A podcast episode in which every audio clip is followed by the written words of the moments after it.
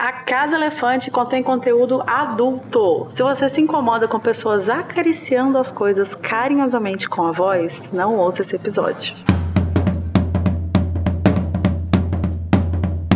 Olá, sejam bem-vindos à Casa Elefante. Puxe uma cadeira, pede um café e vem discutir a obra de J.K. Rowling capítulo a capítulo com a gente. Hoje, o nono capítulo de Harry Potter e o Enigma do Príncipe, O Príncipe Mestiço.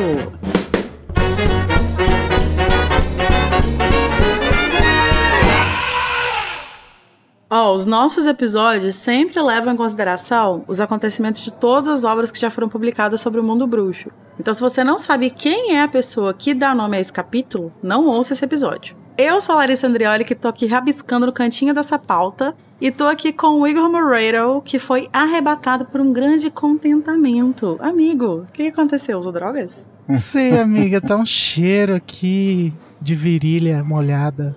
Meu Deus. E por demanda popular, é a Beyoncé. Não, é o Daniel Honório, que tá Nossa. interessado em saber se vai continuar até aula com esse centauro bonitão. Oi, filho. É, Gata.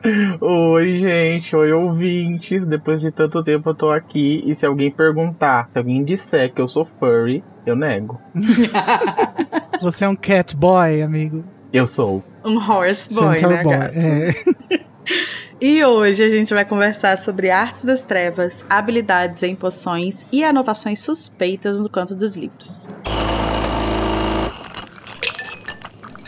Mas antes, Igor, conta um pouquinho pra gente como que as pessoas fazem pra mandar feedbacks. Gente, daqui dois episódios, sem contar esse aqui, a gente vai fazer o Meter na Colher. Então, pega tudo que vocês tiverem pensado aí durante todos esses episódios da sexta temporada e manda um feedback pra gente lá no nosso grupo do Telegram ou pelo e-mail acasaelefante.animax.com.br. A gente tem também o link para as nossas redes, pro grupo do Telegram e servidor do Discord, tudo aí na descrição do episódio. E na descrição do episódio também tem o link para os nossos canais de apoio, né? Se você quiser apoiar a gente, ajudar a gente a manter esse trabalho, a partir de dois reais por mês você pode se tornar um dos nossos patrões. Mas cuidado, porque a gente deseja morte aos patrões. Mentira.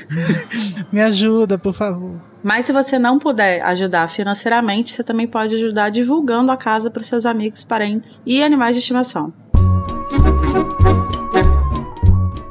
Agora vamos ao momento esperado por todos: o nosso duelo de resumos, em que os Nossa. participantes vão tentar resumir em até 30 segundos o capítulo da semana e o vencedor vai ganhar o direito de iniciar a discussão desse episódio. A gente vai jogar um dado para decidir quem tem o direito de escolher quem começa esse duelo. Então vamos lá, filho, você como um filho pródigo retornando, Olha, como realmente. filho pródigo retornando, você quer par ou ímpar? Eu quero par. E deu par. Hoje é seu dia, filho. É, Você gostaria de iniciar, fazer o resumo, ou vai dar essa honra pro Igor? Ah, eu quero iniciar. Olha, É, gato. É. chegou chegando. Então, tudo bem, então vamos lá. Daniel Honório, você vai tentar fazer um resumo de 30 segundos do capítulo O Príncipe Mestiço em 3, 2, 1, vai. É, o trio se reúne, né, e finalmente descobrem quais matérias eles vão conseguir continuar para os Niens. Eles têm a primeira aula de defesa contra as artes das trevas com o Snape, que taca o terror e ataca o Harry, o Harry se defende e acaba e responde mal e acaba ganhando detenção. Depois disso, eles vão para a primeira aula com o professor Slughorn. O Harry não tem material, o Slughorn é, empresta para ele. E E acabou. Ai, não! É, gata. Vamos ver se o Igor consegue chegar mais longe. Igor Moreto, você vai tentar fazer um resumo de 30 segundos do capítulo O Príncipe Mestiço em 3, 2, 1, vai. Como na maioria dos anos, começamos o ano com uma aulinha do Snape, né? Pra já dar um, uma- um, pontapé, um pontapé bem gostoso. Não, nada de interessante acontece, só a sala que mudou a decoração, né? Como sempre.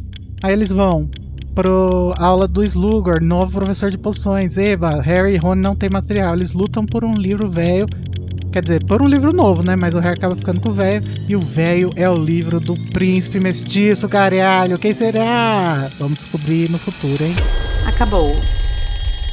Olha, o Igor chegou mais longe, o Igor chegou mais longe. Mas o Igor cometeu um pecado capital. Ele usou uma informação do filme. O quê? É... No, li no livro, eles não lutam pelo livro. Nossa, gente, então, então a gente vai ter que refazer, porque eu, eu não posso passar essa vergonha. o meu público vai ficar muito decepcionado comigo. Eu sinto muito. É, gato. Mas em sua defesa, eu tinha essa imagem muito gravada na minha cabeça também. E eu fiquei surpresa quando eu tava relendo o capítulo que isso não acontece. Nossa, e o eu tinha pior. bastante também. O pior é que eu tava lendo o capítulo e daí eu pensei, nossa, devo ter pulado algum parágrafo. Foda-se, continuei lendo. E achando que tava lá. Então, por cometer esse pecado Nossa, horrível. realmente é um pecado. Eu vou ceder a minha vitória pro, pro Daniel. Que Eu não vergonha. ser dela, já era do Daniel. Eu vou. Estou me demitindo da Casa do Elefante agora. Tchau, galera. Meu Deus do céu. Filho, filho, qual é a sua casa mesmo? Lufa, lufa. É o único Lufa Lufa. Então, daqui. a Lufa Lufa não só vai ganhar pontos com essa vitória, como a casa do Igor vai perder Isso. pontos. Estou tirando ponto da minha própria casa para vocês verem que, apesar de ser Snaper, eu sou justa. Harry, Ron e Hermione recebem seus horários para as novas disciplinas avançadas, junto com a notícia de que, já que Slughorn exige um nível menor nos NIEMs, eles podem se juntar à turma de poções. Na primeira aula com o Snape como professor de defesa contra as artes das trevas, o professor apresenta com fascínio as artes, o que incomoda Harry, mas Hermione aponta que o discurso de Snape foi bem parecido com o dele. Na aula de poções, Slughorn entrega a Harry um livro usado que está coberto de anotações nas margens. Ao usá-las para preparar a poção pedida pelo professor, o menino descobre que elas são mais eficientes que as instruções do próprio livro e ganha um frasco de Félix Felicis. Na sala comunal, Hermione revista o livro, mas não encontra nada fora do normal. Harry, no entanto, vê uma inscrição que diz que aquele livro pertence ao príncipe mestiço. Olha, quem será? Então vamos lá. Filho, você, Oi. como vencedor deste duelo, como você gostaria de iniciar a nossa conversa? Eu quero começar falando de uma das partes mais legais desse capítulo, que eu achei esse capítulo um lacre, eu achei ele muito legal. Ele é ótimo mesmo. O que mais me chama atenção, que eu acho o ponto alto, são as poções novas que a gente é apresentado na aula de poções do Slughorn. Principalmente a Mortentia e a Félix Felicis, que são as maiorais do mundo inteiro. Então, a gente vê, na verdade, quando eles mostram as poções, né, a gente vê algumas que a gente já conhece, né? A gente vê a Veritaserum, apesar da gente nunca ter visto ela dentro de um caldeirão. A gente vê ela ali, e é legal É. que ela é descrita como parecendo água fervendo, né? Porque ela não tem cheiro nem cor. A verdade é entrando em ebulição, amiga. E esse é um livro das verdades, né? Esse é um livro que várias verdades É. vão vir à tona. A gente vê a poção polissuco. E tem mais alguma que a gente já conhece? Não, Não, acho que Acho não. que não, né? Inclusive, eu acho que o Slughorn ia ficar muito de cara, assim, se ele soubesse que no segundo ano a Hermione fez uma poção polissuco. Sim. Nossa, ele já ia- fica bem impressionado com ela, né? Nesse, nessa Aham. aula, assim. Ele ia colocar ela num pedestal, assim, tipo, Harry Kane. E a gente vê essas duas poções, poções aí que a gente não conhece, que é a Mortentia e a Félix Felicis. A Mortentia é a poção do amor, né? Que o Slughorn fala que é a poção do amor mais potente que tem. Uhum. E ele, inclusive, fala que ela é provavelmente a poção mais perigosa que está naquela sala. Sim. O que é bem doido, né? Nossa, mas É. eu acho bem polêmico a poção do amor. Por quê? Ah, gente, porque ela parte do pressuposto que você não tem consentimento, né, da outra pessoa. É, Ah, ela, é, sim, ela é uma. é. Ela tem um péssimo nome, né? Ela não é uma poção do amor. Tanto que o próprio Slughorn fala, tipo, você não pode criar amor, você pode criar uma, Obsessão. uma obsessão, né? E de fato, acho que ele tá. Apesar da gente ter umas poções bem perigosas aí, porque a própria poção da verdade é bem perigosa e a polissuco também. E a, até a Félix Felicis, independente de como você usar. Eu acho que ele tá bem certo em dizer que a poção mais perigosa ali é essa, justamente por causa disso que o Igor falou, que você. É, uma poção que pode ser usada pra você. Como é que fala? É um jeito de ter o domínio de outra pessoa. E é um Uhum. jeito, teoricamente, assim, legal, porque não uhum. é uma uhum. poção imperdoável, tá ligado? tipo, não Sim, existe não é. poções é... imperdoáveis, eu acho. É, apesar dela ser uma poção bem controlada, né? Parece. Pelo menos eles falam que é uma poção que precisa ser controlada e tal. Mas, por exemplo, a gente viu uns capítulos para trás que os gêmeos vendem uma poção do amor, né? Na, na loja uhum. deles. É. Eles, inclusive, se gabam de que ela é eficaz. Sim. E eu acho espe especialmente perigoso o fato deles venderem, considerando o público-alvo deles, né? Que são adolescentes e que, porra, adolescente é foda, porque adolescente, né, o hormônio em ebulição. Tudo que você quer que a pessoa que você, que você tá afim, tipo, te note. E aí você tem nas suas mãos um negócio que você pode fazer a pessoa exceder aos seus desejos e às suas vontades, Exatamente. porque ela vai estar tá na palma da sua mão. Isso me fez pensar, amiga, será que o governo bruxo faz vista grossa para essa poção? Porque de repente, se ela for usada talvez para sei lá, fazer alguma coisa tipo um golpe de estado, sabe? Acho que os efeitos colaterais são meio nítidos, né, de você de você ver que uma pessoa tá sendo talvez controlada pela poção do amor e e aí que ela não tá respondendo por si mesma. Não, acho, acho que não deve ser como o feitiço Impérios, que deve ser mais discreto, né? É, isso que eu ia falar. Eu acho que ela é, uma, ela é bem mais fácil de detectar do que o Impérios, né? Porque o Impérios você pode o Impérios você tem de fato total controle sobre a pessoa. Então você pode falar, tipo assim, faz tal coisa, mas finge que você tá agindo normalmente. É verdade. A poção do amor não tem isso, né? Então, realmente ela é bem, bem perigosa nesse sentido, assim. Uhum. E aí eu acho que a pessoa claramente se entregaria do, jeito, do modo como ela age, assim, e aí não ia colar o plano. E essa poção ela é apresentada aqui, é, e ela vai ser importante nesse livro em dois momentos, né? Porque a gente vai ver o Ronnie sob efeito dela mais pra frente, né? Uhum. Quando ele come os chocolates lá que mandam pro Harry.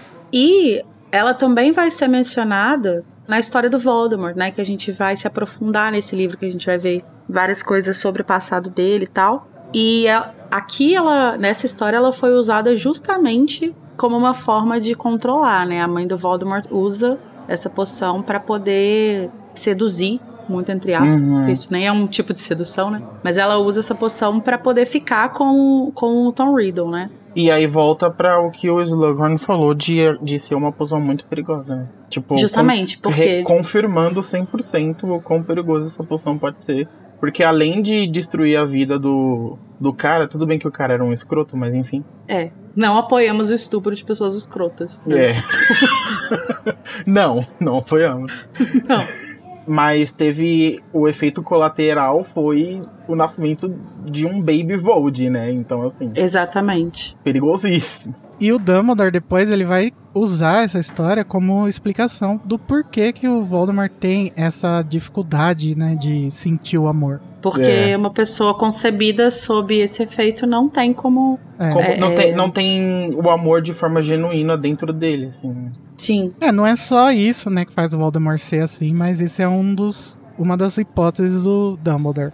A outra é que ele se desumanizou muito ao se dividir a alma, né, tantas vezes. Uhum. Eu acho que a falta de amor seria o, o gatilho inicial, assim, para tudo que, uhum. para o, o fundo do poço que o Voldemort se entregou. A gente vai discutir muito isso lá no final dos livros, né? Quando o Harry chega a falar pro, pro Voldemort que ele pode. que ele ainda tem uma chance, né, de se arrepender, se ele sentir remorso e tal. Mas acho que no fim das contas ele sempre foi uma pessoa quebrada, né? De alguma forma, assim. Uhum. Acho que ele jamais conseguiria ser uma pessoa completa, mesmo se ele passasse por um processo de arrependimento em que ele enfim, acho que ele não sobreviveria a isso também, né? Considerando o quanto ele danificou a alma dele. Nossa, um arrependimento vindo de tantas coisas que o Voldemort fez, eu acho que destruiria uma pessoa, realmente. É.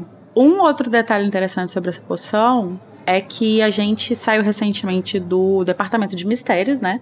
E não sei se vocês lembram, mas lá do Departamento de Mistérios tem uma sala em que, enfim, a gente gastou algumas horas nessa discussão, mas é uma sala que eles não conseguem entrar, é uma sala que o Dumbledore fala que tá sempre trancada e tal, e lá é onde se estuda o amor, né? E no centro dessa sala tem uma fonte de amortente. Então, eu imagino que apesar dessa poção não criar amor de verdade, né? Talvez os, os aurores, os inomináveis, né? Eles estudem um pouco sobre como que como que essa poção simula os efeitos, né? Porque quando você tá apaixonado, de fato você tem um. O seu julgamento fica um pouco nebuloso, né? Então, acho que eles tentam estudar como que esses, como que isso pode ser emulado, né, nessa poção ou como que, enfim, quais são os não só os efeitos dela, mas também tipo as causas desse sentimento, né, de como que você fica quando você tá sentindo essa desgraça. Essa poção deve ser, eu acho que não é à toa que tem toda uma área dedicada a esse estudo, porque, tipo, o estudo do amor, que com certeza é uma coisa muito complexa, mas essa poção em si deve ser também complexíssima, porque apesar de ela não de não dar para você gerar amor e ela no caso emular um, e, e, fazer isso ser uma obsessão, mas ela tem, pelo que parece, um link, né, com o amor de fato, porque se a gente parar pra pensar, a própria poção detecta, não no em quem vai usar, mas em quem, em quem tá de posse dela, o amor, porque a pessoa consegue sentir os cheiros da pessoa relacionados à pessoa que ela gosta. Sim. Né? Então, tipo, ela tem um link ali com um amor verdadeiro, que é uma linha muito tênue, assim. Uhum. Muito frágil. Isso é muito legal, era isso que eu ia comentar agora, porque nesse momento aqui a gente vai ter um, um vislumbre do arco romântico do Harry a partir desse livro, né? Que ainda não, ainda não, come, não se desenhou muito bem. A gente tá vendo uma coisa ou outra solta ali e tal. Mas é legal porque a gente vai ver tanto o Harry quanto a Hermione vão ter os cheiros que eles sentem descritos, né? Uhum. Então o, a, a Hermione fala que ela sente o cheiro de pergaminho, de grama recém-cortada, que eu acho muito engraçado. E ela não fala o terceiro cheiro. Mas, é, de acordo com o Harry Potter Lexicon, eu não sei exatamente a fonte disso, mas no Harry Potter Lexicon diz que o terceiro cheiro que ela não chega a falar é o cheiro do cabelo do Ron. Hum. Eita! É. Pesado. O puro suor. É. e o Harry, o Harry a gente vai ter os três cheiros descritos direitinho. E acho que aqui é a, a é, fica bem escancarado, assim, né? Porque fala que ele sente é, cheiro de trickle tart, né? Aquela tortinha de caramelo. Do cabo de vassoura. Ah, ele gosta de um cabo de vassoura, cheiro né? de pau. Cheiro de pau. Mais uma vez a bissexualidade do Harry tá aqui, né, gente? E é um cheiro floral que ele se lembra de ter sentido na toca. E aí, assim, da onde poderia ser esse cheiro floral? Poxa, né? né? Da toca.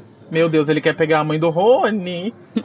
é, Nossa, nunca se sabe. Graças a Deus não, né? Porque depois a Gina aparece com esse cheiro e ele pensa que é o cheiro que ele sentiu lá na aula. Uhum. Gente, de, assim, desde Animais Fantásticos, a minha concepção de que Rowling não escreve romance mudou da água pro vinho, assim. Porque eu sempre tive essa, essa, esse pensamento, assim, de que ela. Ah, Rowling não, não desenvolve muito bem. Não é muito boa. É, não é muito uhum. boa, né? Em plots românticos e tal. Mas na verdade, hoje em dia, eu acho a Rowling uma romântica nata. Ela, eu acho que ela escreve muito bem plots românticos e é, é tipo um. Ah, é uma monogâmica safada, né? É. São tipo slow burns muito fofinhos, assim, com pequenos detalhes sabe? Sim. Que vão construindo pouco a pouco um, uma coisa que vai se tornando verossímil. Tipo, não parece uhum. uma coisa muito apressada do tipo, olhei, apaixonei, beijei, sabe? Você realmente vai entendendo por que, que uma pessoa se apaixonou pela outra. No, no jeito de romance que a Rowling escreve. Eu acho isso muito incrível. Uhum. E eu acho que essa palavra que você usou é perfeita, assim, acho que é um slow burn, porque. Ai, gente, vai complicar demais, coitada. A Lia não vai saber traduzir slow burn. Vamos tentar. Slow burn é uma. É uma construção trope, lenta. é uma é. Aí, eu, aí eu trouxe outro termo, né? Trope. É, mas esse eu sei em português, é tropo. Tropo é uma. Convenção narrativa. Um clichê narrativo. Uma convenção narrativa, exatamente. Tipo assim, que você vai usar pra, pra criar uma história. Então, por exemplo, quando a gente tá falando de fanfic, tem muitos, muitas, muitas convenções narrativas que são usadas como base para você construir um casal, por exemplo. Então, você tem o Enemies to Lovers, né? Inimigos de inimigos a amantes. Tem o Friends to Lovers, de amigos a amantes e tal. Tem o é, Enemies to Friends to Lovers, que é tipo de inimigos a amigos a amantes. Então, são essas, essas convenções que você pega, essas fórmulas, né? que você usa como base para construir. E o slow burn é essa construção lenta, uma coisa que se desenvolve muito lentamente, que demora a acontecer, que você fica tipo assim, caralho, beija logo, porra, ninguém aguenta mais. Eu sei, é, é Beija. assim que se traduz. Sabe aquela hora que a água tá quase fervendo, mas ainda não ferveu? Nossa, é isso. É isso. E Perfeito. você fica, ferve, carialho. Exatamente. Então, assim, eu acho que a Rowling, ela. Acho que principalmente o caso do. Porque eu acho que o caso da, do Harry e da Gina ainda é um pouco menos slow burn, assim, porque eles têm um período de afastamento, né? Uhum. Então ela surge ali no segundo livro como nenhuma possibilidade de interesse romântico do Harry, porque primeiro que ele não tá nem pensando nisso, eles são muito jovens e tal. E depois eles se afastam, assim, a Gina meio que vai pro fundo, assim, ela vai pro. pro Experimentar ela, ela outras se afasta bocas, um pouco né? da narrativa central. Para ela vai beijar bocas. outras bocas, né? Vai lá viver a menina, vive muito bem, Gina Weasley. Então, assim, eu acho que a construção deles começa no quinto livro, né? Quando eles voltam a se aproximar, a fazer mais coisas juntos e tal. Sim. Mas acho que o caso do, da- do, do Ron com a Hermione é o exemplo perfeito de slow burn da Rowling. Sim, É um slow burn de sete livros. Exatamente. Exatamente. Ah, gente, vai sair o sétimo livro do Cormoran Strike e o Strike e a Robin ainda não Não beijaram? aí. fizeram nada. Mas tem uma tensão, tipo, mesmo que eles não Tem. percebam, mas que o leitor percebe. Aham. Uhum. É bem Ai, que delícia. Mas assim, eu concordo com o que você falou, o filho. Eu acho que quando eu li da primeira vez o Harry Potter, eu tinha a impressão que era mal escrito. Mas hoje, le- relendo, eu vejo que talvez essa coisa que a gente interpretava como sendo mal escrito é proposital, porque são adolescentes e muito. É pra, é pra ser o awkward, né? É, Tipo, é pra ser Uhum. aquela coisa cringe que você olha e fala, hum, é. meu Deus. Que vergonha, Sim. credo. é proposital. E, e não é uma série da Netflix com adolescentes de 30 anos, sabe? não É, vai e o, acontecer aquilo. no Animais Fantásticos ela consegue fazer uma coisa mais sofisticada, porque são adultos, né? E ela traz Uhum. sentimentos mais complexos pra essa relação. Uhum. Por isso que a gente Sim. chega à conclusão em Animais Fantásticos que o ro- romance, principalmente no segundo filme do Newt e da Tina, é tão Sim. bem feito. Agora, nesse assunto dos aromas da poção, eu queria perguntar pra vocês o que, que vocês acham que vocês sentiriam. Ai, que safada! Porque assim, eu sei que existe ali um, um aroma que é bem específico da pessoa, né? Por quem você. Por quem você tem sentimentos. Mas de modo geral, se a gente pensar no- tanto no caso do Harry quanto no caso da Hermione, tem é, é, coisas também que são muito deles, né? O, o Harry sentindo cheiro de pau, a Hermione sentindo cheiro de, cheiro de pergaminho. E CC, Então eu acho que isso.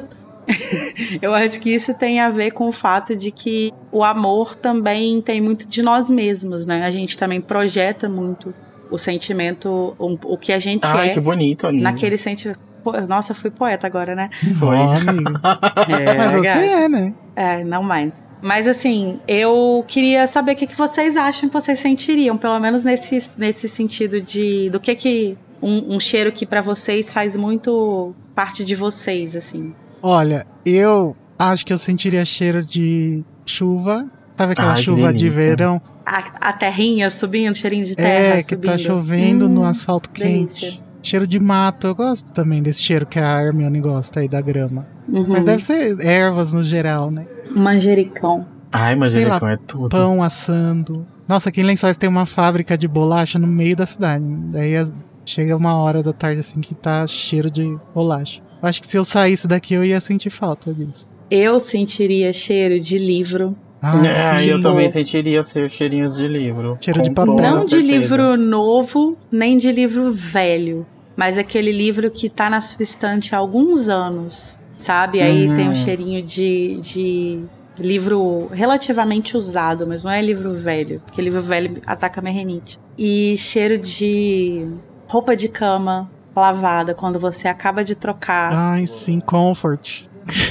Ai, eu amo. Cheiro, Cheiro- de amaciante. Cheiro de Downy. Cheiro de... Não, mas não é o cheiro do amaciante, porque, por exemplo, na minha casa, eu não uso amaciante, eu uso vinagre. Uhum. E não fica com cheiro de vinagre. É, é uma, é uma ótima dica, inclusive, para donas, de- do- donas e donos de casa. Donos, dones e donas de casa. é, o vinagre, ele, ele amolece a fibra do tecido. Ah, que legal. Então ele não deixa endurecer. E quando você lava, ele evapora. Então ele não fica com cheiro de vinagre. Mas você põe. Você põe antes e depois você põe o sabão em pó. Não, você põe no- normal na máquina. Tipo, no lugar do amaciante, você coloca o É vinagre. que o amaciante ele é depois, né? Do, de lavar. Mas é porque na máquina você põe tudo junto, né? Ah, sim. E aí ela vai automaticamente colocar nos momentos corretos. Isso. É, é o cheiro realmente da roupa lavada, sabe? E não é só a roupa lavada, tipo, quando eu tirei do varal. Que aí tem toda uma coisa. É a roupa lavada quando eu acabei de colocar o lençol na cama. E eu tomei um banho. E eu deitei na cama, limpinha. Ai, Ai, gosto. Mas tem um cheiro muito específico que eu acho que eu sentiria, que é de manteiga e alho. Sabe quando Ai. você refoga o alho? ai, sei. Ai, é muito bom, né? Eu com certeza sentiria. Com certeza. Com certeza. Ah, acho que é só. Os outros são bem parecidos com os de vocês. Adoro cheirinho de livro, adoro cheirinho da de uma boa tempestade. Cheiro de fritura, pastel. Ai, de fri... não, de de fritura não. Mas de um refogadinho de alho, muito bom. Não, esse aí você arrasou, amigo. O azeite fritando, você joga a cebola, Hum, joga o alho, começa. Hum, muito bom. nossa E senhora. vocês, ouvintes, conta pra gente no grupo. Pode até mandar e-mail com uma lista enorme de cheiros. É. Pode mandar, mandei no, no feedback. Esse vai ser o nosso primeiro Metendo a Colher, não é? Desse livro? Aham. De- Eu quero gente se declarando pra outra pessoa com os cheiros. É isso, eu, eu, eu retive alguns cheiros aqui pra não me. É, gata. Nossa, É. gente, eu tava pensando, mas eu acho que eu nunca relacionei muito cheiro com, com a pessoa que eu gostava, assim. Então, vou dar um exemplo que eu posso expor, que não, não é atual. A minha ex-namorada, ela tinha, ela usava um perfume da Natura, que é aquele priprioca. E, cara, é muito doido, assim, porque, tipo, anos depois da gente terminar e tal, eu tava passando na rua, eu sentia alguém com esse perfume e eu lembrava dela. Ah, é verdade. Hum. Perfume, Imediatamente, assim. Perfume é uma coisa Sim. identificável. Ah, eu- o meu ex, ele gostava muito de peidar, né? Então provavelmente se tinha Ai. cheiro de cocô. E vamos de Sketch Love. Piada nível Luiz Felipe Rocha. Dedicamos ao Luiz. Em homenagem à Love. primeira ausência do Luiz em 20 episódios. É. Para todas as escateiras que estão ouvindo esse episódio, Ai, que é para você. Que horror. Mas, vamos pra outra poção, então. Vamos. que a gente é apresentado nesse capítulo, que é ela, a famosa Félix Felicis, a poção da sorte, né? Também conhecida como sorte líquida. Eu acho, Gente, eu acho que muito sabor. Bonitinho esse nome, tipo, eu acho sonoro, tipo Liquid Luck. Hum, é assim como bom Félix mesmo. Feliz. Assim como Félix Felicis. Eu tenho uma Félix Felicis tatuada no meu braço. Pra se sentir sempre sortuda, né, amiga? Ai, tentando, né, amigo? Nem Tentando. sempre, mas É. sempre tentando. A Félix Felicis, ela eu acho engraçado porque do jeito que ela é descrita pelo próprio Slughorn, tem efeitos bastante similares com entorpecentes, né? É. É. Então, Félix Feliz, gente, é a cocaína do mundo bruxo. tá? Cocaína líquida. É. Inclusive as contraindicações da Félix Feliz e da Hum. cocaína são as mesmas, né? Ele fala que usar demais você pode ficar imprudente, né? Ter Aham. confiança demais e tal. E é altamente tóxica se você tomar demais, assim. J.K. Rowling sabe do que ela tá escrevendo. É. Estaria J.K. Rowling dizendo que se você usar cocaína em poucas quantidades, tudo bem. que você vai conseguir feitos incríveis. Sim, amiga, ela está dizendo isso sim, eu vi no Twitter. Olha, eu acho que esse é um motivo inédito pra cancelar ela. É, Se você, se você Vou, vê vou, esse vou postar no motivo, Twitter pra irritar. se você por acaso ver esse motivo rondando a internet, saiba, avise as pessoas que você ouviu primeiro aqui, esse cancelamento. É. Por favor, dê o crédito no- do cancelamento, gente. Exato. Mas ela, é- ela é muito interessante porque ela é muito bonita, né? Tipo, ela é descrita como parecendo líquido, é, como parecendo ouro líquido, né? Como se tivesse Uhum. derretido ouro. E fala que as. Enquanto ela borbulha, né? As gotículas que se desprendem dela parecem saltar da, da superfície da poção como se fossem peixinhos dourados. Né? Nossa, É, que nadando perfeito. ali. É muito bonito. É o essa refrigerante descrição. mais bonito do mundo. Ah, e, e tem uma característica da Mortentia que a gente não falou, mas que ela tem fuma uma fumaça característica, né? Sim, Ah, ela é. sobe em espirais, né? Uhum. É, uma coisa que eu acho curiosa sobre a Félix é que o Slughorn fala, né, que ela é muito, muito complicada de fazer, muito complexa. E que ela, se você fizer ela errado, né, se você preparar ela do jeito errado, ela pode ter resultados desastrosos, né? Mas o que, que seriam esses resultados desas- desastrosos? É, Tipo agora assim, que você tá falando, eu fiquei pensando que seria muito muito safo da Rowling, assim, tipo, se tivesse um efeito totalmente contrário. Caso você. Amiga, é ao bad invés de- trip. Dá bad trip. Ao invés de descrever como efeitos desastrosos, tipo, dar muito azar, sabe? Sim, eu fiquei pensando se, tipo assim, se seria literalmente, tipo, você faz uma, uma Félix Felices errado. Você de fato tem azar, ou se seria o fato de, tipo assim, você tomar ela achando que ela vai te dar sorte e ela não te dá sorte faz com que você faça merda. É, às vezes não, não tem efeito nenhum, mas a pessoa faz merdas porque tá acreditando, né? É. Tipo, Ah, ah, eu vou pular que- de um prédio porque eu tenho certeza que eu vou cair em pé. E aí você morre. Será que uma pessoa que tomar Félix Felices e fazer isso cai em pé? Eu acho que o que ela tá querendo dizer aí com, essa, com a Félix Felices é mais ou menos o que ela diz com a história do Rony, né?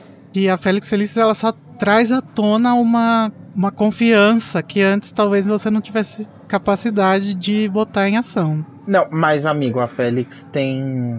Não, Eu acho que ela de fato tem efeitos. ela tanto tem efeito verdadeiro, eles- não é placebo. É. Não, tudo bem, mas é- ela faz ele se aflorar, né? Com certeza, com certeza. Mas na verdade eu acho que não tem nem como colocar na conta da Félix a confiança. Eu acho que a confiança vem naturalmente. É, é um efeito colateral. É um efeito colateral que não é um efeito colateral. Porque, tipo, o, o Rony não toma mais pra frente, como a gente vai saber, e ele teve o excesso de confiança. Então, assim, pelo simples fato de você saber que você vai ser sortudo e vai conseguir as coisas, você se sente confiante, sabe? Acho que o excesso de confiança não provém do Félix, vem de você mesmo por estar tendo crença em si mesmo. Confiando na poção, né? É, confiando na poção, exato. E, e aí, no caso, o que a Félix faz é realmente garantir que você consiga e tenha êxito nas coisas que você se propõe, né? Uhum. É, sei lá. E uma coisa complexa da Félix também, dessa produção dela, é que ela leva tipo seis meses pra ser preparada. Haja Né? paciência, né? Haja paciência. Eu acho isso. Acho que ela é um dos grandes exemplos daquilo que o Snape fala na primeira aula de poções, né? Sobre como que as poções são um ramo da magia, que você não tem nada espalhafatoso, que você tem só uma arte ali, que é, é uma coisa que é quase uma arte mesmo, né? Que você leva seis meses pra fazer o negócio. Ela provavelmente não fica só seis meses fervendo, você tem que ficar fazendo várias coisas, deve ter que fazer, sei lá, tal coisa na lua tal, na hora tal. Isso é uma coisa que pessoas como o Harry, por exemplo, não tem paciência de fazer, né? É, é um talento que. É, No Hogwarts é um Legacy eu já fico puto quando tem que esperar meia hora pra qualquer coisa. Ô, gente, é, relacionando a Félix mais uma vez com um entorpecente. Será Vai que. ter que ter um, um disclaimer diferente nesse. É, vai. Será que a, no mundo bruxo a, a Félix, em doses é, observadas e homeopáticas, sei lá, ela seria eficaz no tratamento de doenças como, tipo, é, depressão? Olha, acho possível, tipo, como microdose, né? É, uma microdose ou então é, ela diluir, alguma versão dela diluída, sabe? Pra poder te ajudar a ter sensações boas, né? Sim. Alterar a química do corpo para ter boas sensações. Acho que faz sentido, assim, tipo, se a gente pensar que, tipo, atualmente no nosso mundo, né? A gente tem cada vez mais é, estudos e práticas e tal de, de você usar, por exemplo, a microdose do LSD, né? Como tratamento de ansiedade, A essas cannabis. coisas assim, de cannabis e tal. Isso é muito interessante, porque se você pega a própria ansiedade, né? Que é essa sensação constante de, as- de que as coisas é, vão dar errado. Uhum. A, a Félix, o efeito da Félix diluído e usado em microdoses, ele pode te ajudar a administrar essa sensação, né? Porque você vai lidar é, com as situações pensando que, na verdade, elas vão ter um, um resultado positivo. porque você tá sob aquele efeito, né? Esse é, É, um sim. assunto que daria pra fazer um episódio só sobre poções e medicina bruxa, né? Sim. É. No advento 2.0 daqui a 20 anos. É, em 2030. Quando a primeira temporada da Casa Elefante fizer 10 anos, a gente pode fazer isso. Que delícia. Mas eu queria também perguntar pra vocês, porque tem uma coisa interessante que o Slagornelli fala, né? Que a po- essa poção ela é proibida de ser usada em competições, em eleição, qualquer coisa assim que você.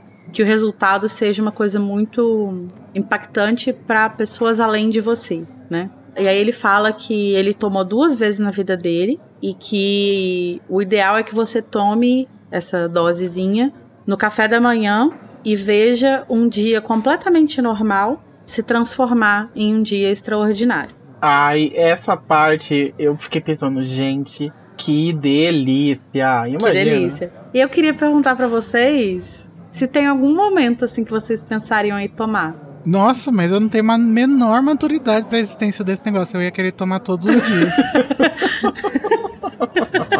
Eu acho que eu tentaria tomar, principalmente em algum dia que eu tenho high hope, sabe? Que eu tenho, tipo assim, eu tô esperando por esse dia, porque Uhum. vai acontecer uma coisa muito legal. Eu vou fazer uma viagem. Tipo isso, ah, vou fazer uma viagem e eu tô achando que vai ser muito legal.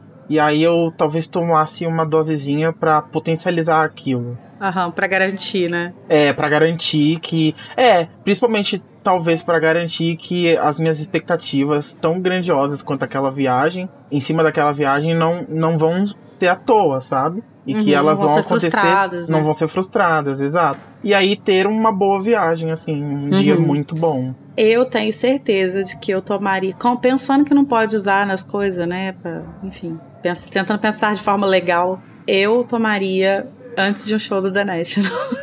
Ai, que delícia! pra ter o setlist perfeito. Chegar lá e eles tocarem todas as raridades que eu nunca Amiga, vi você ia e Provavelmente tomar- nunca vou ver. Você ia tomar e aí você ia fazer o seguinte: você ia pegar uma guitarra ia passar uma hora estudando. Automaticamente você ia conseguir aprender todas as músicas do The National e ia ser convidada para tocar no palco. Nossa, é verdade. Eu acho que eu ia tomar pra tentar aprender alguma coisa. Tipo, tocar violão. Alguma coisa. assim. Será que pode? É ético, é moral. Ah, não sei. Mas, Lari, não vale, porque esse não é um dia, um, um dia normal. O dia que você vai no show do The National. Não, mas ah, ah, é uma situação tipo a do filho. Ele vai fazer uma viagem e aí ele quer É, garantir. Também tá assim, eu errado. sei que. Não, não acho que tá errado. Eu acho que, tipo assim. Por exemplo, no caso, no meu caso do show do The National, tipo, eu sei que vai ser um dia foda, mesmo sem a, a, a poção. Uhum. Seria só pra, tipo assim, garantir que eu consiga viver coisas que eu não viveria sem ela. Ou então para tirar os empecilhos da frente para que você possa se entregar 100% àquele momento, assim. Eu acho que, por exemplo, amanhã, que é um dia que você não tem nenhuma expectativa grandiosa, você toma Félix Feliz, e aí do nada surge um show do The National aí do lado da sua Do casa, Santa entendeu? Cecília. É, com- só com as suas músicas preferidas. É, se você for parar para pensar que é a sorte líquida, seria muita sorte acontecer isso, né? Seria muita sorte. Seria tão, tanta sorte que eu acho que seria impossível.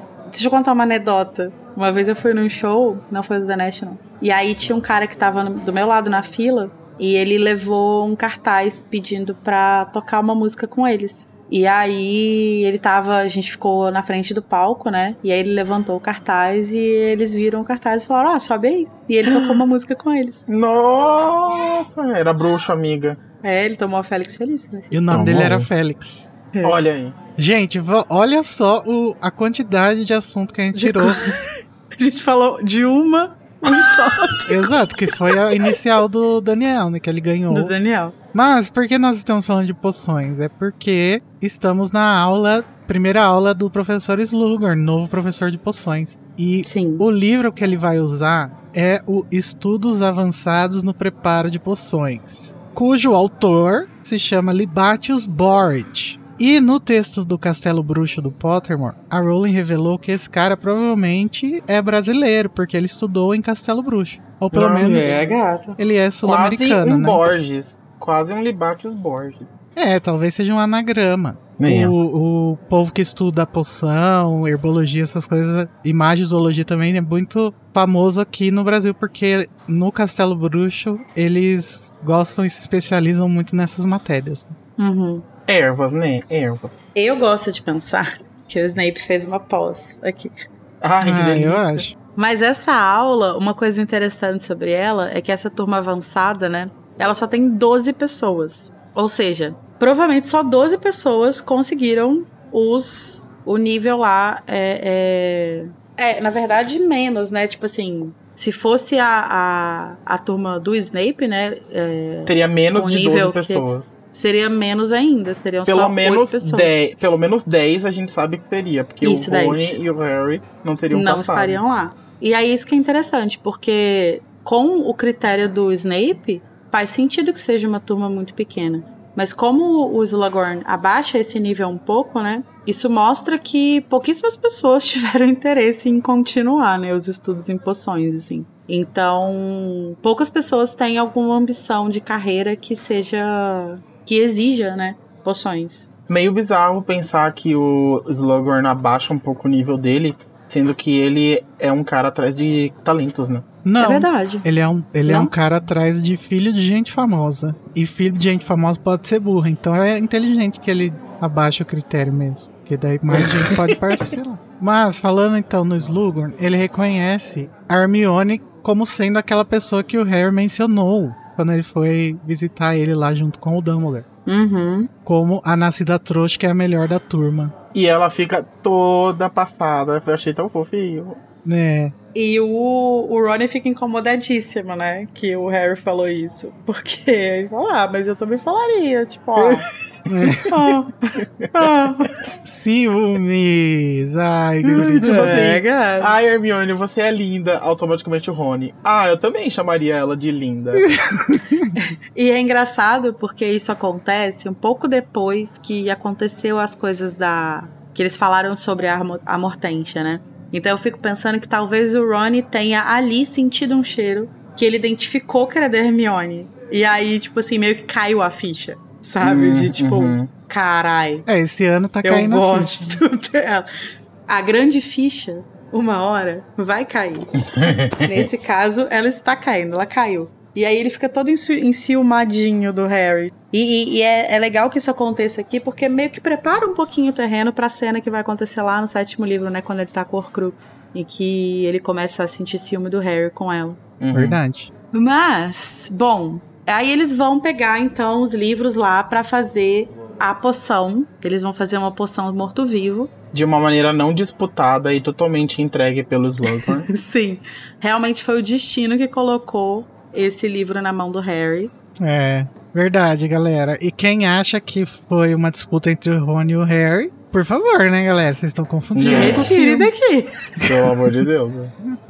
E o Harry fica puto da vida porque ele abre o, o livro e o livro tá todo escrito, tá tudo anotado, todas as margens, não, não tem nenhum espaço. Ele fala que, tipo assim, até entre uma linha e outra tinha coisa escrita. E aí, uma coisa que eu fico pensando é que, tipo assim, o Slughorn pega esse livro lá no fundo da. lá no armário lá dele e entrega. Será que o Snape é, usava esse livro, tipo assim, esse era um livro que ficava lá emprestado e ele pegou e usou por tantos anos, depois devolveu? Ou será que ele, tipo, largou lá depois? Era um livro dele e aí ele simplesmente largou lá Hum. quando terminou a escola, ou talvez depois quando ele era professor.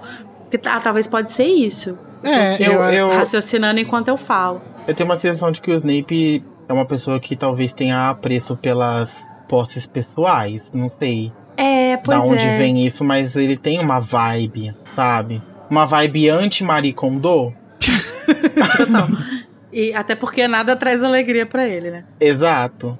E ele não vai ser grato a nada e não vai mandar nada, Nada é embora. Spark Joy. E aí eu acho que tem. é, eu consigo pensar no cenário onde ele tem esse livro que é emprestado da escola e ele fica, nossa, this is bullshit. E aí ele vai rasurar esse livro inteiro. E aí, como ele tem esse grande complexo de, de superioridade a ponto de se chamar de príncipe mestiço, né? Ele devolve aquele livro pra biblioteca com a versão dele. E tipo, ah, agora, agora sim eles têm um livro decente nesse lugar, sabe? Mas eu, eu tô pensando aqui, porque que acontece? É uma coisa até que eu tinha colocado aqui pra gente comentar é, mais pra frente, mas que mistura um pouco com isso. Que é o fato de que, é, se a gente voltar nas aulas do Snape que são mencionadas nos outros livros, a gente vai ver que ele nunca manda os alunos é, seguirem as instruções do livro que eles têm. Ele sempre fala, tipo assim, ah, as instruções estão no quadro. Então ele tá sempre passando para os alunos as instruções dele, que são Uhum. muito provavelmente as instruções que ele desenvolveu é, nesse livro. Então talvez esse livro esteja aí porque ele usava esse livro para as aulas, É, entendeu? eu tava pensando numa coisa mais ou menos assim. Talvez ele traga esse livro desde quando ele se formou em Hogwarts. Lembrando que o Snape não é tão velho quanto nos filmes, né? Então é um livro não, não é tão antigo assim, né? Uhum. Então ele trouxe. E aí, quando ele mudou de sala, talvez ele tenha esquecido lá no meio dos outros. E agora o Uhum. Slughorn usou. É, eu acho que faz sentido. Dá, dá pra pensar que ele talvez tenha esquecido uma coisa ou outra na euforia de finalmente ter conseguido o cargo que ele tanto queria, né? Não, mas aqui na Casa Elefante o Canon é que ele não queria esse cargo, que era tudo um, um, um ato. Plano. Ah, sim. Mas assim, acho que talvez não tenha a ver com a euforia dele ter conseguido o cargo, mas mais no sentido de, tipo assim, ele simplesmente se esqueceu mesmo. Sei lá, tava tirando as coisas dele e. Enfim, a- tem muita coisa acontecendo na vida dele nesse momento também, pra ele se preocupar com o livro. né? Ele tava tirando as coisas dele pensando, pô, a Lilian morreu, né? Tô E ele- tristão. Ele pode ter perdido isso na época da escola também. Mas aí ele ia perceber, né, que tá ali no armário, sei lá. É, não, pode estar ali no armário agora, né? Que- É isso, eu acho que tá que no o armário Filch agora. arrumou aquela sala. Ele esqueceu o livro em cima da mesa e o Filch jogou no armário Isso. do- dos Boa. alunos.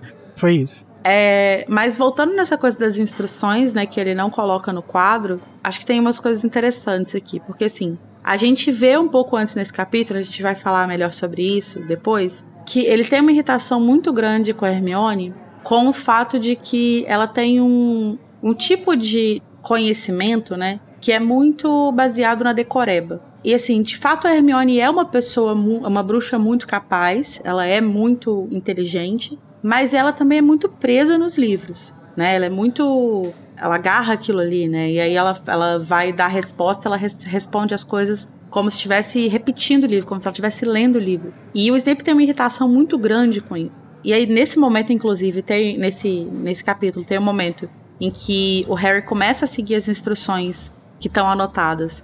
E aí a Hermione fala: Como é que você tá conseguindo fazer isso? Porque tá dando super certo a poção dele. E ele fala: Ah, faz tal coisa de tal jeito. E ela fala: Não, o livro fala pra fazer assim. E aí a gente vai ver que a, a única vez em que a gente presenciou a Hermione preparar uma poção seguindo as instruções do livro foi na poção polissuco. E que deu certo. Mas foi a única vez. Todas as outras vezes, ela seguiu as instruções do Snape. Amiga, você foi perspicaz nessa Fui análise. perspicaz, amigo. E, e- as que são as instruções dele, assim, né? E, e justamente quando ela segue as instruções do livro, ela não consegue fazer a poção. Tipo assim, ela, ela tirando o Harry, ela é que tá melhor ali no, no processo, mas ainda assim tá bem longe de tá bom, né? Então, eu acho que isso mostra, mostra algumas coisas. Acho que mostra primeiro que essa sensibilidade que o Snape valoriza tanto no preparo de poções é uma coisa que ele não enxerga na Hermione, porque ela é muito presa nas instruções de livros e tal, e, e talvez para para esse tipo de coisa você tem que ter uma sensibilidade, uma criatividade mais aguçada que ela não tem. Eu quero reclamar disso que você tá falando, Lari. Apesar de eu ter falado que eu achei muito perspicaz e tal, e realmente foi, mas eu fico. A minha reclamação é a seguinte: puxando um pouco de sardinha pra Hermione, assim, que é. Como eu acho admirável o Snape ter as próprias anotações e os próprios estudos e expandir a mente dele além do teórico e do comprovado, mas é tipo assim, pô, as instruções do livro oficial não estão funcionando? Qual é? Sabe? Então, mas isso, isso não, é uma, não é uma crítica necessariamente a Hermione. Eu acho que, que existem formas diferentes de conhecimento. E igual eu falei, eu acho que no caso dela especificamente, ela tem a sorte de ser uma pessoa também muito. Não só não sorte especificamente, né? Mas ela tem. é, é, ela acaba também sendo uma pessoa muito inteligente. É, mas eu acho que além disso tudo que mostra, mostra também que o ensino tradicional do mundo bruxo é muito falho. Hum, O que, que uhum. deveria ser feito? Esse livro deveria ser revisado, Sim. sabe? Porque, tipo assim, se a única pessoa que consegue preparar as poções de acordo com o livro minimamente ok é a Hermione, que é uma aluna acima da média, tem alguma coisa errada com essas instruções. E o Snape Uhum. percebeu isso enquanto era adolescente. Tanto que ele é adolescente, editou o livro todinho. Entendeu? Amiga, mas Então, eu assim, tenho se é uma uma coisa- péssima notícia pra você. Diga. Adivinha a editora que o Libatius Borage publicava os livros dele? A Rocco. Por isso não tem revisão. É por isso não tem revisão. Porque o que que deveria ser feito? O Snape deveria ser contratado como editor técnico para revisar tecnicamente todas essas poções que estão nesse livro. Assim como Entendeu? a equipe da Casa Elefante deveria ser contratada pela editora para revisar tecnicamente todos os capítulos de Harry Potter. Exatamente. Exatamente. E isso, isso é um problema, né? Porque assim, é, é- aí você tá. A gente tá vendo que, assim, se a gente for pensar o ensino de poções em Hogwarts, é, os alunos não têm pra onde correr, porque assim. Eles têm um professor extremamente capaz, extremamente inteligente, que não quer ensinar direito pra eles, porque não tem paciência com os alunos. E se eles resolverem falar assim, ah, então foda-se esse professor, eu vou aprender por conta, eles têm um livro que é extremamente ineficaz. Uhum. Então, Mas, mas isso me fez pensar uma coisa legal, um, um pensamento caloroso com, para com o Snape, que Ah, é gostei. trazer um pouco de fidelidade, de fidedignidade ao fato dele ser um professor. Tipo, em- talvez em algum fundo dentro do Snape, assim, seja um dos motivos dele ser professor, esse, assim, sabe? Do tipo, pô, tá tudo errado, então eu, eu preciso espalhar essa sabedoria de alguma forma. Tudo bem que ele não, igual você falou, ele não tem muita paciência, ele larga a mão às vezes e tudo mais, mas assim, ele virou um professor, sabe? Sim. Eu acho que o problema do. do nesse caso, assim, do, do Snape como professor, é o fato de que. assim, Eu acho que ele é um excelente pesquisador. Como, como acontece muito nas universidades públicas. É, ele é um excelente pesquisador, mas ele não tem tato e aptidão pedagógica. Uhum. Então, de fato, ele tá apostando na atividade errada, né? Ele deveria, Sim. no caso, ter lançado o livro dele e não tá ensinando É, ele seria uma pessoa perfeita para revisar o livro, reformular o livro. É, mas assim, eu, eu acredito que de fato, se ele fosse uma pessoa. Que aí, enfim, a gente já discutiu muito sobre isso. Acho que existem diversos fatores que fazem ele ser o, o tipo de professor que ele é. Mas que, assim, se isso mudasse, se ele tivesse um, um 10%, 20% a mais de interesse em transmitir de fato, né? De veia é, é, pedagógica. conhecimento para os alunos de veia pedagógica, exatamente, de veia pedagógica. é, ele seria um excelente professor, porque conhecimento não falta. E eu acho que isso que você falou é muito legal, Odan, porque ele tem interesse em alterar a forma como as coisas são ensinadas. Uhum. Ele só não tem paciência. Sim. Mas olha, é, abrindo um pouco mais essa discussão, eu acho que a gente já falou bastante sobre isso em algum momento desse podcast, que eu não vou lembrar exatamente qual foi, mas que a Rowling usa esses momentos de aula e que ela coloca a educação sob uma luz negativa para fazer uma crítica ao sistema educacional da época em que ela provavelmente estudou, né? Então, aqui eu acho que é um pouco disso que tá acontecendo e também aquela mesma crítica que ela sempre faz ao, ao autoritário e à- e à autoridade. O, o livro é autoridade e a Hermione tem esse defeito, né, de confiar muito na autoridade. A única Sim. vez que a gente vê ela desconfiando da autoridade, inclusive a gente vê ela desconfiando do livro também, que é na aula da Umbridge, Sim. Né, que a Umbridge fala: "Como assim você acredita uma coisa que não não foi, não tá no livro? Quem é você, né?" O completo oposto do Snape. né? ela precisou, tipo, destruir a autoridade da Umbridge na cabeça dela pra começar a duvidar do livro da aula da Umbridge. Uhum. Aqui nesse caso ela não, ela tem esse defeito mesmo, né, de, de Sim. aceitar muito fácil. E acho que isso é, é curioso você falar, você trazer esse exemplo, né, de que ela precisou destruir a autoridade da Umbridge, porque isso mostra o quanto a autoridade do Snape existe na cabeça dela, né? Porque ela nunca questionou o fato das instruções dele estarem só no quadro, não no livro.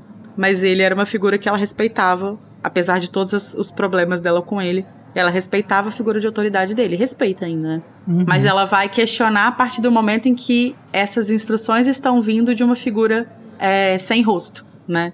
Ela não sabe que ela tá. que o Harry tá seguindo exatamente as instruções da mesma pessoa de quem ela seguiu instruções por cinco anos sem questionar. Uhum. E nem ele, o que é uma delícia. O que é maravilhoso, exatamente.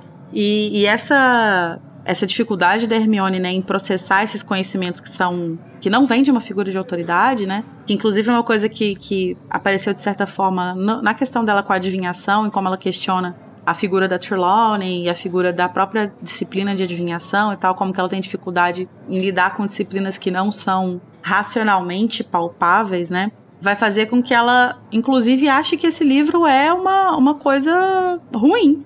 Tipo assim, ela vai pegar o livro e falar: não, deixa eu jogar um feitiço aqui, porque deve ter alguma coisa errada com esse livro. Uhum. E aí ela fica revoltada que não, é só um livro. É, é um simples livro, né? É, mas é claro que também tem o histórico lá do Diário do Riddle, né? Sim. Mas ela se sente super justificada na, na ira dela contra esse livro a hora que a Gina aparece com o argumento do Tom Riddle, né? Do Diário do Sim. Tom Riddle. Ela fala, é verdade, tem isso também. Agora tem um argumento pra... Uhum. Mas essa não foi a primeira aula que eles fizeram nesse dia, porque no início do dia, lá no café da manhã, a Minerva veio com as disciplinas que eles poderiam cursar, né? Veio organizando os alunos ali, tá organizando numa desorganização danada, né? Porque parece uma bagunça esse negócio, parece tentando fazer matrícula no SIGA. Aí ela vai chegar lá e vai falar: ah, não, porque você tem que fazer tal coisa, você não tem nomes para isso. E eu fiquei chocada com essa desorganização. Porque, tipo assim, os alunos já têm esse resultado dos, dos nomes desde o, o verão, desde as férias. Por que, que não veio como? na carta, né? É, como que já não vem? Tipo assim, vocês podem cursar essa, essa e essa. E aí e eles, os alunos podiam mandar uma carta-resposta. É, e aí só. Eu acho que eles mandam uma carta-resposta porque a Minerva ela fala: ah, por que, que você não pediu? Ela fala com o Harry, por que, que você não pediu pra, pra continuar poções? Eu achei que você queria ser Aurora. Então eu acho que de alguma forma eles responderam. Ah, só sim. que é, me parece muito desorganizado que esse não seja que essa não seja uma exceção, porque assim, o caso do Harry e do Ron é uma coisa muito específica, eles eles não iam fazer uma disciplina porque eles não podiam, e esse, essa alteração podem. no é, nessa alteração no quadro docente faz com que agora eles possam.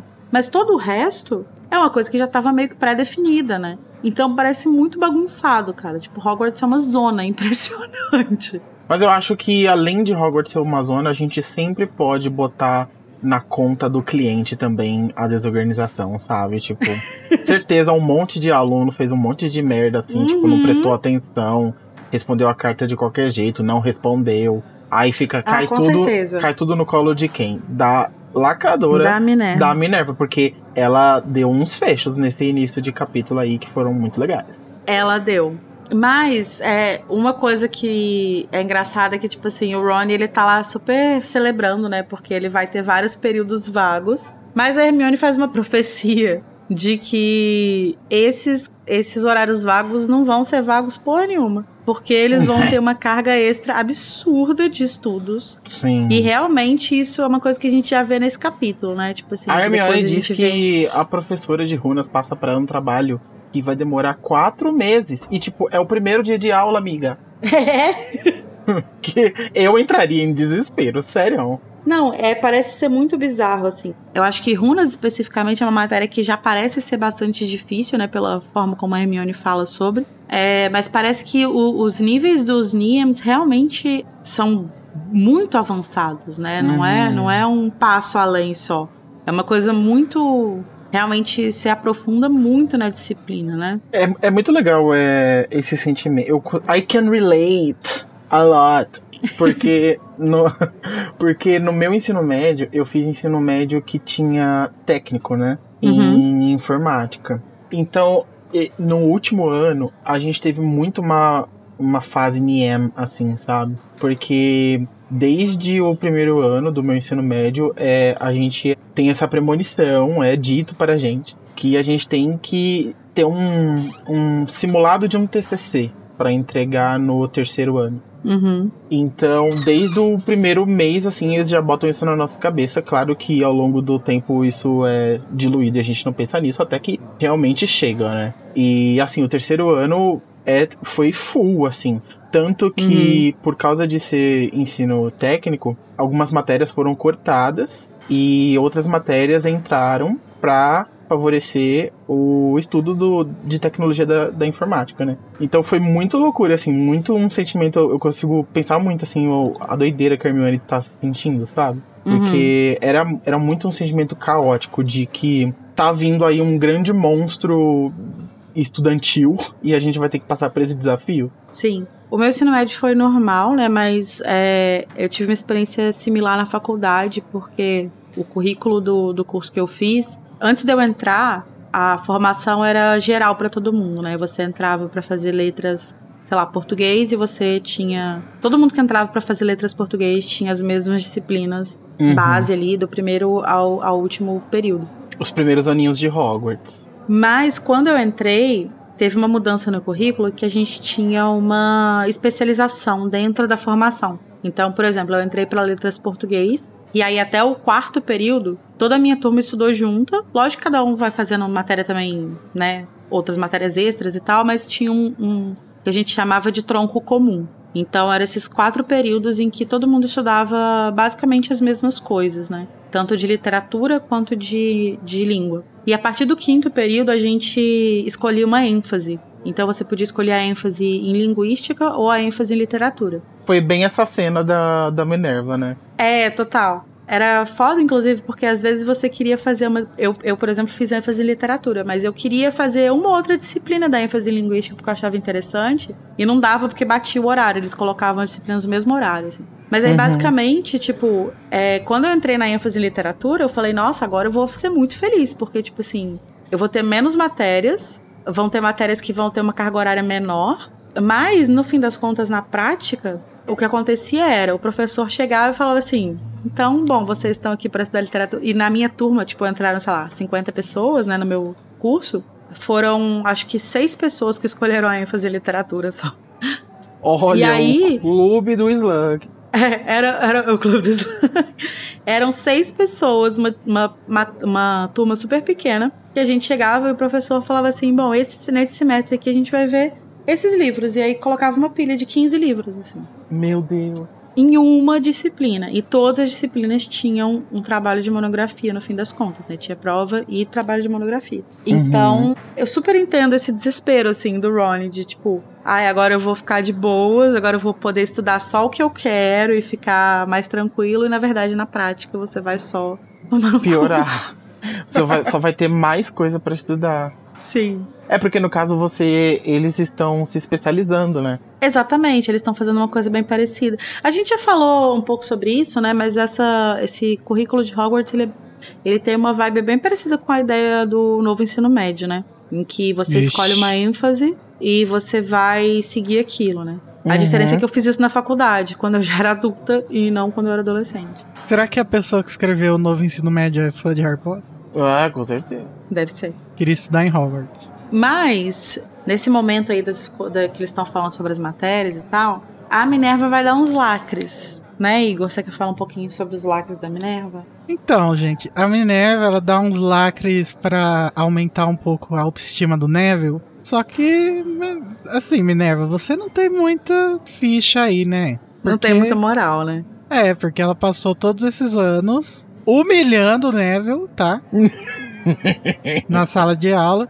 E aí, quando ela viu que ele se deu bem lá no ministério, agora ele pode fazer o que ele quiser. Agora a, que a... o Neville fez academia e tá forçudo, aí é. ela tá dando bola pra ele. Agora que eu cresci, você quer me namorar. Ora, é. ora, hein, Minerva. Mas que bom, ela melhorou. Parabéns, Minerva. Sim. Enxergou seus próprios erros. Mas é, é, é, engraçado porque isso é uma coisa que eu falo desde o primeiro livro, que a Minerva, tipo assim, a, a forma como o Snape trata o Neville é, é muito agressiva, mas a Minerva também não tá muito atrás, não. Tipo assim, ela é bem, ela é bem escrota com ele. Tanto que a própria narrativa fala, tipo assim, é, Harry nunca tinha visto é, a professora McGonagall fazer um elogio ao Neville, ficou bem surpreso, uma coisa assim. Uhum. Mas é legal lá que ela dá, porque a, a avó do Neville, a avó do Neville também é bem chatinha, né, com essas coisas. Aham. Uhum. A, a McGonagall meio que força o Neville a fazer o que ele quer, né, porque ele não tá é. querendo se inscrever nas aulas que ele mesmo quer, porque a avó dele disse que ele tinha que fazer tal coisa. Sim. Eu achei um pouco fofo, porque o Neville consegue transparecer o quão difícil para ele é ultrapassar essa barreira, que é a avó dele. E aí no final dessa interação, a Minerva não, ela sai do campo de sugerir e de falar para ele como ele deve agir, mas ela estende a mão. Daí ela fala: "Ah, eu vou mandar uma carta para sua avó", sabe? E aí isso parece que dá um uma motivada extra no Neville para se encorajar e fazer as coisas que ele quer, porque ele vai ter um ele consegue uma ajuda, não não só uma direção, como ela estava dando antes, mas uma ajuda de fato, né? E a gente vê que ele tá melhorando esse ano por causa da varinha nova, né? Sim. Quer dizer, as pessoas dizem que é por causa da varinha nova, eu não sei se eu concordo muito com isso. Eu acho que ele mudou, ele melhorou por várias coisas. É, essa Acho é autoconfiança um- dele também ajuda. Eu acho que o Neville é uma pessoa que seria extremamente beneficiada por microdoses de Félix Feliz. Sim, É, é verdade. Porque a gente vê que, assim, acho que ele de fato ele tem é, bastante dificuldade com algumas coisas, mas acho que muitas das dificuldades dele são causadas realmente por uma insegurança muito grande. E tem a ver com várias questões, né? Tem a ver com a forma como é, alguns professores tratam ele, tem a ver com trauma de com família. a própria McGonagall trata ele tem a ver com isso, com, a- com as coisas que ele carrega da família dele. De que, tipo, ele chega em Hogwarts já todo complexado, falando que a, a família dele achava que ele era um malogro, sabe? Uhum. Torna-se nítida a necessidade de uma psicóloga em Hogwarts, né? Pelo amor de Deus. A gente precisa fazer uma lista de o que falta em Hogwarts. Vai ser muito grande.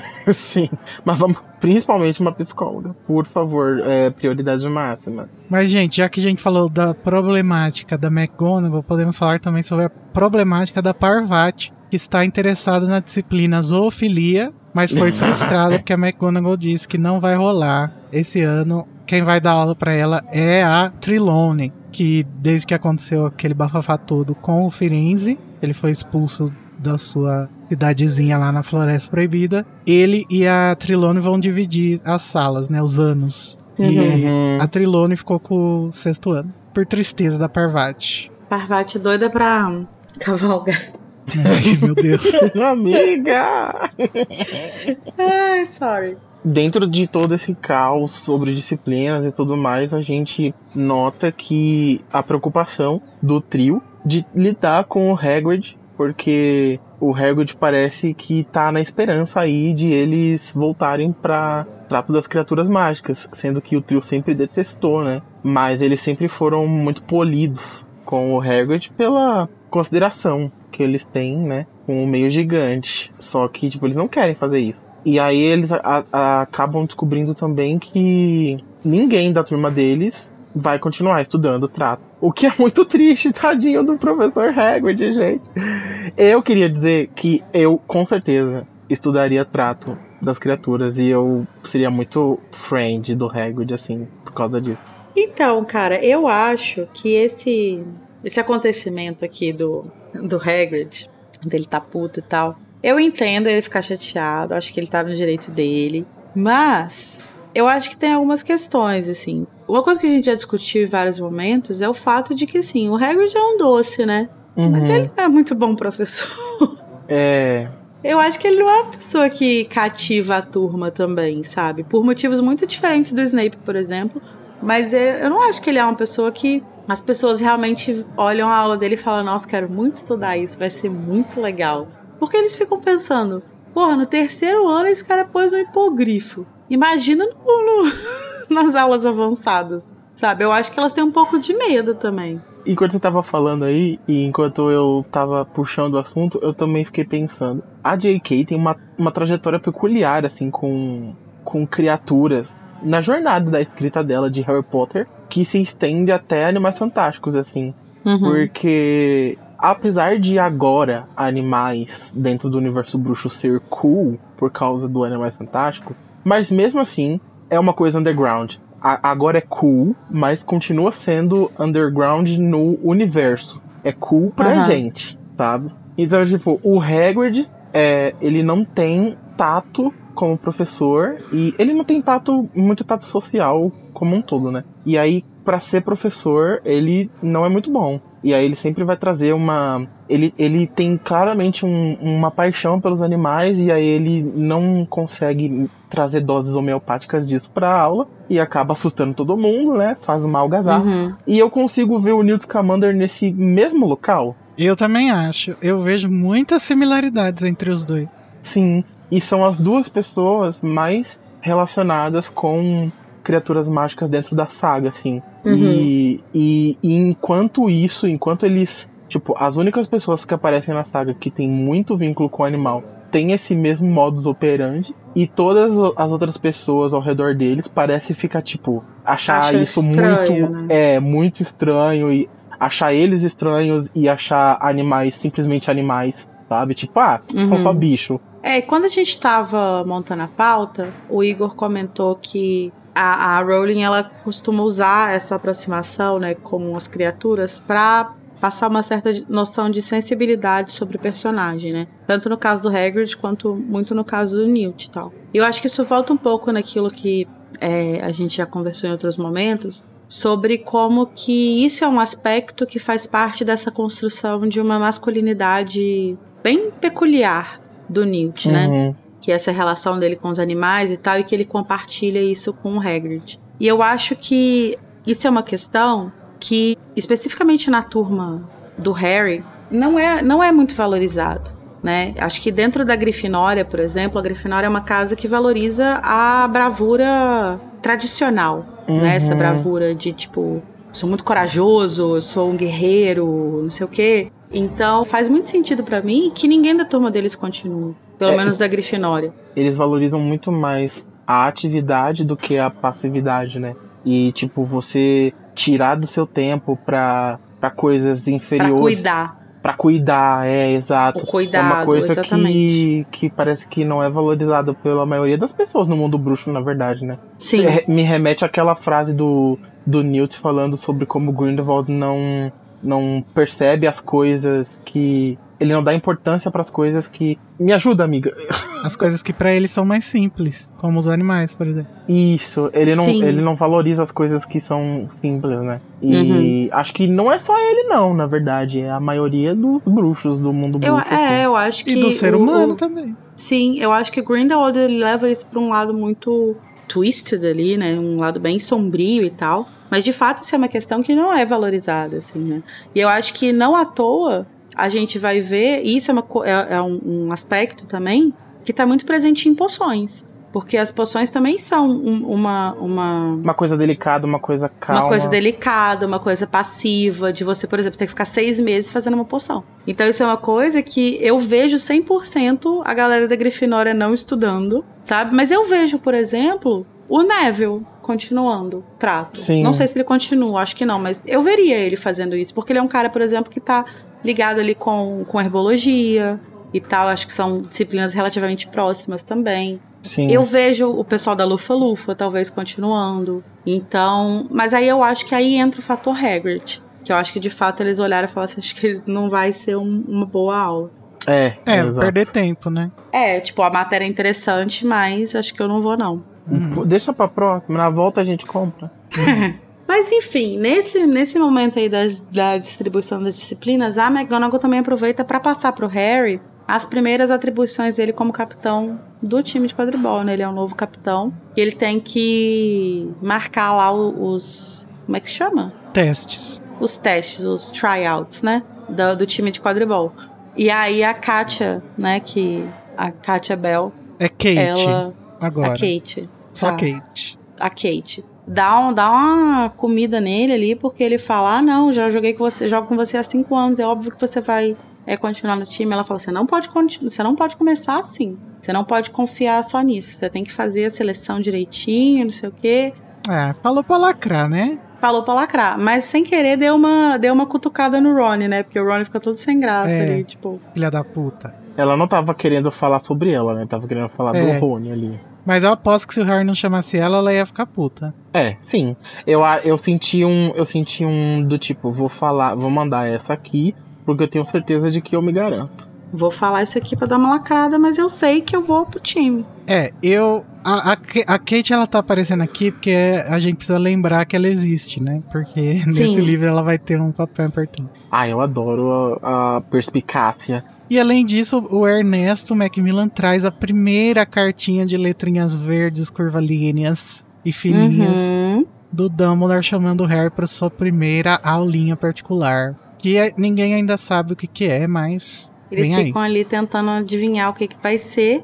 Ninguém chega nem perto de acertar o que, que o Dumbledore vai ensinar. Mas essa cartinha, ela tem um detalhe aí. Ela chega, não é nesse momento que eles estão conversando com a McGonagall, é depois, no, é, é, mais pro meio ali do capítulo que ela chega. E ela chega conflitando com um compromisso que o Harry acabou de ter que anotar na agenda dele, que acontece na primeira aula que ele tem no dia. Ai, Harry, é porque, porque sempre tão Harry, né? É, ele não vai poder fazer a detenção porque tem um compromisso muito mais importante com o diretor, Kariane. Com o diretor. Yeah. Mas vamos entender como que ele chegou nessa detenção, né? Porque isso acontece na primeira aula de defesa contra as artes das trevas, que eles chegam lá para a primeira aula com o Snape. E é muito legal porque fala que o Snape já impôs a personalidade dele na sala. Né? E a gente vê ao longo dos livros que cada sala, a sala de cada professor tinha uma, uma decoração específica, né, uma, uma tematização ali que tinha a ver com, com a ênfase daquele professor, né? Snape claramente já transformou aquela sala num cemitério. é, cara. É, no segundo ano tem lá a sala cheia de, de retrato do, do Lockhart. No terceiro ano, cada vez que você entrava, tinha um bicho novo do Lupin e tal. Na sala do Moody tinha vários instrumentos de detecção de bruxas das trevas, de não sei o quê. E quando eles chegam na sala do Snape, tá lá uma sala bem trevosa, né, bem dark, como a alma desta criatura. Ela tá toda decorada com imagens que retratam efeitos das artes das trevas. Então você tem um quadro mostrando um, uma pessoa sendo torturada com a, com a maldição Cruciatus, tem uma pessoa que foi ferida por um Inférios, que eu acho inclusive muito curiosa essa descrição, porque fala que tem uma mancha, uma massa vermelha no chão. E eu fiquei pensando, que cara, o que, que acontece? Você desintegra? É, o, inf o Inférios mastigou e cuspiu. É, seria Inférios um infectado do Last of Us?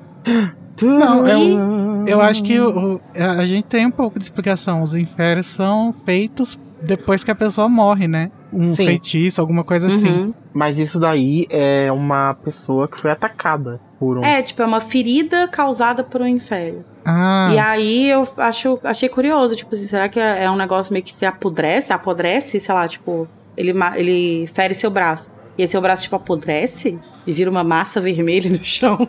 Caralho. Gente, sabe aquele quadro Saturno comendo seu filho, alguma coisa assim? Sim. Eu imagino que a sala tá cheia de quadros nesse estilo, assim. Total. É, é, aquele quadro é de quem? É do Goya? É. Ah, eu sei. Nossa, é assustador. Eu imagino o Snape um dia antes das aulas começarem, ele decorando a sala dele, pensando assim: como que eu posso chocar e traumatizar essas crianças? Sim. Eu acho que eu também imagino uma coisa bem nessa pegada, assim. Acho que são vários quadros do Goya que estão na, na sala do Snape. E, te, e o outro quadro é uma pessoa com o um olhar vazio, né? Uma pessoa que foi vítima de um beijo do dementador.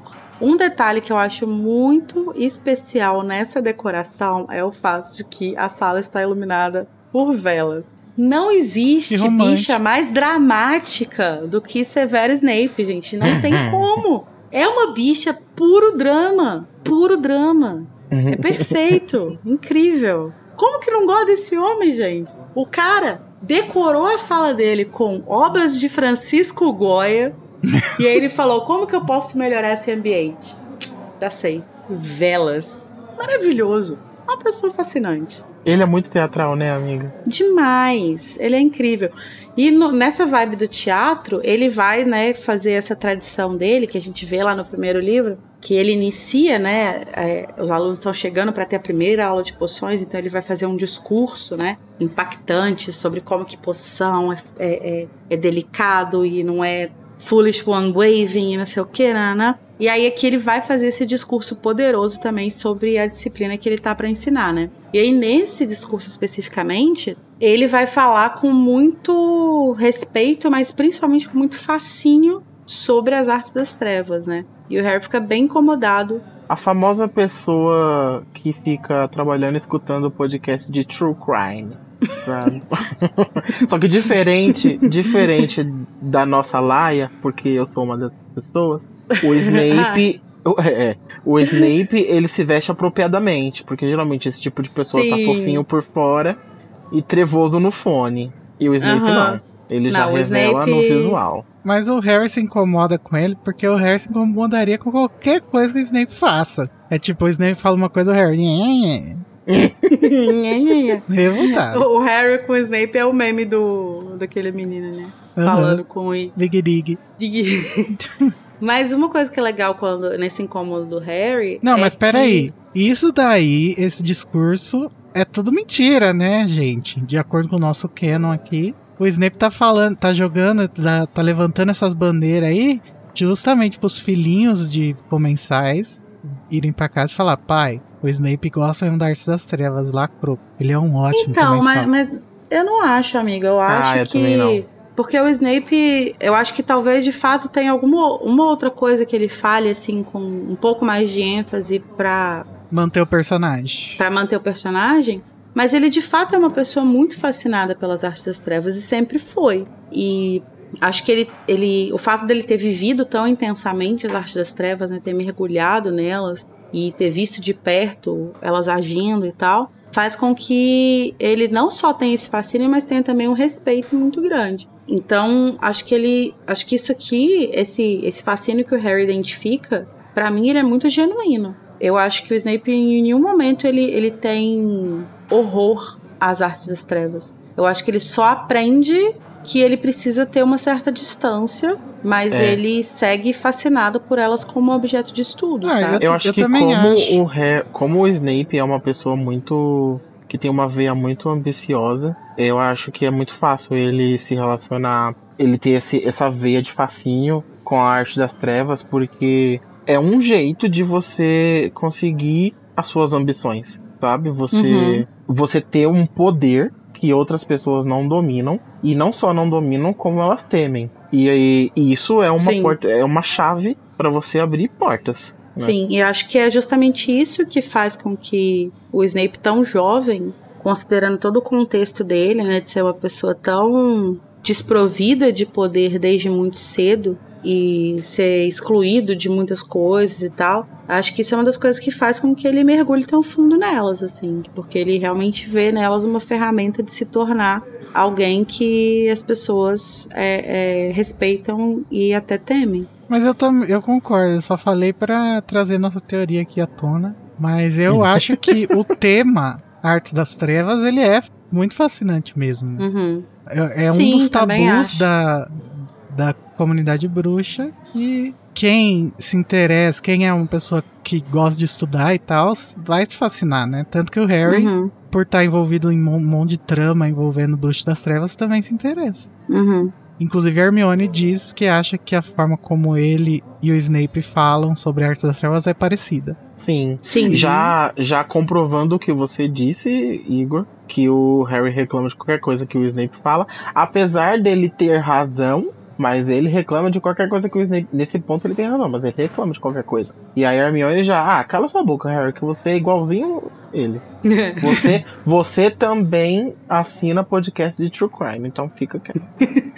E eu acho que talvez a diferença aí seja que o Harry, por ter lidado com as artes das trevas sempre como alvo delas, né? Faz com que ele tenha um respeito pela complexidade que elas têm e, e, e, uma experiência muito grande em lidar com elas e tal. É, mas ao mesmo tempo um horror muito grande, né? Justamente porque ele está sempre se fudendo por causa delas. Uhum. Mas o Snape tem a parte do fascínio, né? Porque ele tá. Ele esteve por muito tempo do outro lado. E eu ainda, ainda pensando nesse fascínio, assim, é, eu não sei se eu diria que tem a ver com o estereótipo, mas eu, eu fiquei pensando sobre como é fácil você olhar para o Snape e se amedrontar quando ele tem brilho nos olhos falando de arte das trevas, mas ao mesmo tempo, provavelmente o Harry não teria essa mesma reação com o olho tonto. E o olho tonto, com toda certeza, tem esse mesmo brilho e esse mesmo fogo pelas artes das trevas que o Snape tem.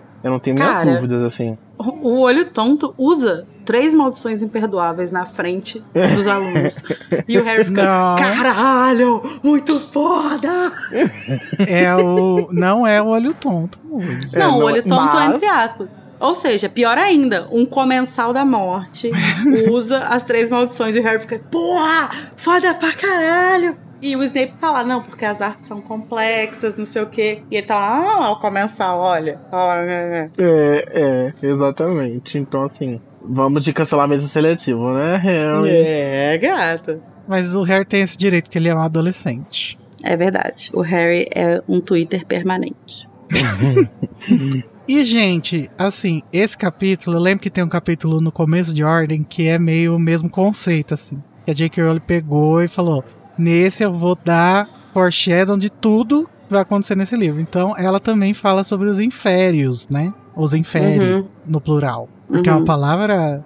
Latina? Latina, então se torna infere. E o Snape fala sobre infere por causa do que a Parvati menciona lá e ele revela que o Voldemort no passado já usou o Infere, então muito provavelmente dessa vez ele vai usar também. E a gente vai ver os Infere lá no final do, do livro, né? Que Sim. Exatamente. É o que, Até é... a multidão deles. É muito doido para mim é, lembrar dos Inferes é, agora que a gente tá relendo o livro, porque eu tinha muito uma visão de. Eu sempre tenho uma visão de que os acontecimentos de Harry Potter, é, principalmente alguns que são mais espetaculares, que eles são muito exclusividade da, do momento e da história e da jornada do Harry, sabe? E, e, e eu explico por eu explico por que eu tô falando isso. Porque saiu o Hogwarts Legacy e aí tem a gente lá pode batalhar contra Inferi, né? Uhum. E aí eu lembro de ter torcido o nariz assim de leve. Não, eu, eu dou o braço a torcer porque assim, whatever, a gente é legal, a gente tá aqui batalhando contra um Império, o jogo tem que funcionar, né? É um jogo, então é, é, eu justifico assim. Mas eu, tor eu torço o nariz de leve, assim, porque eu fiquei, eu fiquei com essa sensação de, pô, mas não, não é só porque apareceu na jornada do Harry que é algo comum, assim, sabe? Tipo, é uma. É, é, eu tenho muito essa ideia na cabeça de que é uma coisa exclusiva da narrativa do Harry, não uma coisa comum no mundo bruxo. E aparentemente, por estar sendo aprendido numa aula de defesa contra as artes das trevas, eu acho que. Claro que você não vai trombar com, com um infere a cada esquina, mas não é uma coisa super exclusivíssima, sabe? Não foi o, o Voldemort que, uhum. que fez o primeiro inventou uso isso, disso, né? inventou isso. É. Então foi um, um tapinha enluvado na minha cara, assim, do tipo, ah, é, nem tudo que está sendo contado na, na nossa jornada agora é a primeira vez que nós estamos vendo. Mas não é a primeira vez que o mundo bruxo está vendo, né? É, Daniel fazendo autocrítica. Importante. E aí nessa aula, né, Hermione é a primeira a responder a pergunta do Snape, que dessa vez ele tá mais. Ele tá até aceitando as respostas da Hermione, olha só. Respirando fundo, né? É. Ai, lá vem essa chata que é sobre os feitiços não verbais, né? Que aqui a Lia escolheu colocar como feitiços mudos e depois ela vai usar feitiços não verbais. E o Snape fica puto porque a resposta da Hermione é ipsis literis, o que estava no livro. Que volta naquilo que a gente estava conversando, né? Sobre como ele tem um incômodo muito grande com esse tipo de, de aluno que a Hermione é, né? É, e aí volta no que eu falei, tipo assim, por sorte, a Hermione é também uma, uma bruxa muito capaz. Tanto que ela é a primeira a conseguir é, executar um feitiço não verbal, né? Na turma. Eu acho que isso, inclusive, deve dar um tempero a mais de raiva é, para o Snape em cima da persona da Hermione. Porque, tipo assim, ele, ele detesta esse estereótipo de aluno, porém a Hermione consegue quebrar um pouco isso, sendo uhum. a Hermione, né? Sim, tipo assim, ela é o tipo de aluno que eu odeio e ela ainda consegue fazer. É, o que me deixa mais puta ainda. Que dá aquele ódio também, né? Tipo, do aluno que não estuda porra nenhuma e vai e faz o negócio. Uh, uh -huh. e, e, faz direito. Então... E atrapalha a aula o ano inteiro, filho da puta. o ano inteiro, não deixa falar uma palavra. O professor que, tipo, percebe que o aluno não tava, aparentemente não estava prestando atenção na aula.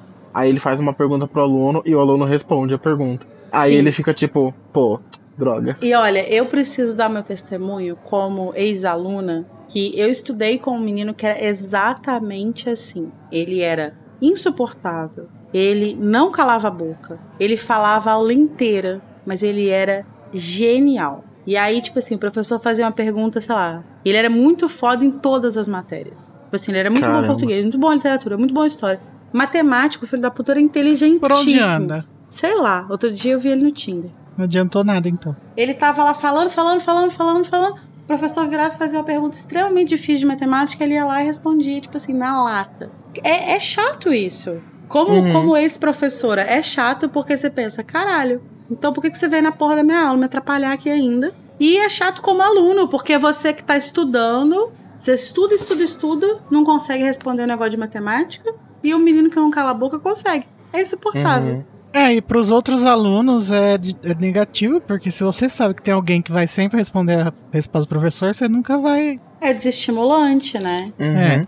Não só esse aluno consegue responder, como ele é. Como você disse, ele não para quieto, ele atrapalha o aprendizado dos outros. Sim, mas enfim. Mas galera, chegou o, mo- o grande momento. Esse é o ápice do debochery. Tudo que ele fez até hoje foi um treinamento muito bem sucedido pra esse momento. Levou ele a este momento. Todas as estradas levam a esse Aham. destino. Que é o momento em que o Harry responde o Snape e ganha a sua tão sonhada detenção própria. Mas é, antes de você falar do deboche em si, eu acho muito curioso que, tipo assim, o, o Harry, ele, toda a situação acontece porque o, o Ron não consegue fazer o feitiço. E aí o Snape vira e fala assim: Ah, não, deixa que eu te mostro como faz. E o Harry acha que o Snape vai atacar ele na sala. Então, tipo assim, a gente vê como que o Harry tá a flor Calma. da pele esse ano, né? Tipo, Desde de Cálice ele tá a flor da pele, né? Coitado. É, ele tá completamente desequilibrado, coitado. Ele acha mesmo que o Snape vai meter uma vada quedavra nele, sabe? No meio da sala, tipo assim, como demonstração da aula. Deixa eu mostrar aqui rapidinho. Vamos falar em, por falar em artes das trevas, deixa eu mostrar aqui pra vocês a vada quedavra. Harry, vem aqui. Ai, que ódio. Mas enfim, aí o Harry é, é, reage e derruba o Snape com um feitiço escudo extremamente forte, né? Gritando, né? Na aula de feitiços não verbais. É. E aí o Snape fala: Você está lembrado que eu disse para praticar feitiços não verbais, Potter? Não, peraí. O Snape não simplesmente fala isso. O Snape ficou claramente incomodado, talvez envergonhado, porque o feitiço escudo do Harry foi muito forte. Eu queria ressaltar É, isso. né? derrubou ele, derrubou Ele derrubou ele. ele. Jogou o Ele- mozão ele no chão. Desequilibrou ali. E ele deve ter se sentido Humilhado. inferiorizado enquanto professor. Enfim, ele pergunta: Você está lembrado que eu disse para praticar feitiços não verbais? Daí o Harry responde: Sim. E aí o, o Snape interrompe: Sim, senhor. E aí o Harry fala: Não precisa me chamar de senhor, professor. Nossa, lacrou o Harry. Parabéns, agora Ai, já gente. pode se aposentar. É muito bom, gente, sério. É incrível esse momento. É muito bom.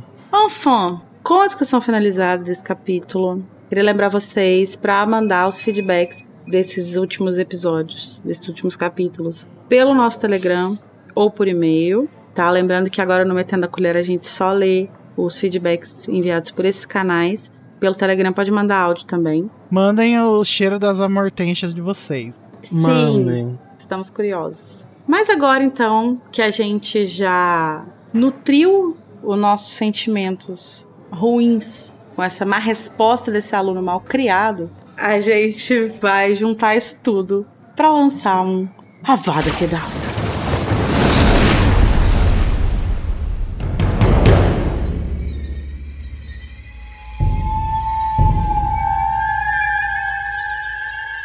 Então, gente, vamos lá. Qual foi o momento desse capítulo que vocês não gostaram? Que foi o momento que deixou vocês com raiva? Ou enfim, uma coisa que incomoda vocês? Qual que é o pior momento pra vocês desse capítulo? Filho, você primeiro. Ah, eu não sei. Eu acho que eu fiquei incomodado pela Hermione, de ela. é, eu me senti injustiçado por ela, dela ter seguido as regras do livro, a- as instruções do livro. Ela, ela, ela leu, ela leu o manual, sabe? E a- o Harry montou a cadeira e ainda sobrou cinco parafusos e a cadeira dele não quebrou. E a Hermione montou a cadeira dela, usou todas as peças bonitinhas e ela sentou e a cadeira esborrachou no chão. Que analogia maravilhosa. Com a nossa discussão aqui, eu consegui é, evoluir essa, esse sentimento, né? Então agora eu tenho uma nova perspectiva quanto a isso. Porém, quando eu estava lendo, foi um sentimento assim de tipo, pô, tadinha da Hermione, né? Ela Uhum. merecia essa, ela sempre tão aplicada. E você, Igor? Qual o seu avada? Ah, gente, é, é muito difícil. Esse capítulo não tem nada de ruim, assim, né? O Malfoy nem aparece direito. É verdade. Tá começando a redenção dele, né? Que saco. É. Então, eu vou dar o Avada pra Hogwarts. Porque, gente, não precisa nem explicar, né? A Casa Elefante toda é uma propaganda anti-Hogwarts. Uma propaganda anti-Hogwarts pra Exato. destruir aquela escola. É, é, botem a mão na consciência, vocês aí que ficam querendo cartinha de Hogwarts. Gente, não. É verdade. Você gostaria de estudar numa instituição falida e completamente desorganizada? Que coloca os alunos uns contra os outros. Eu, já- eu estimula... estudei e não foi bom. Não recomendo. É.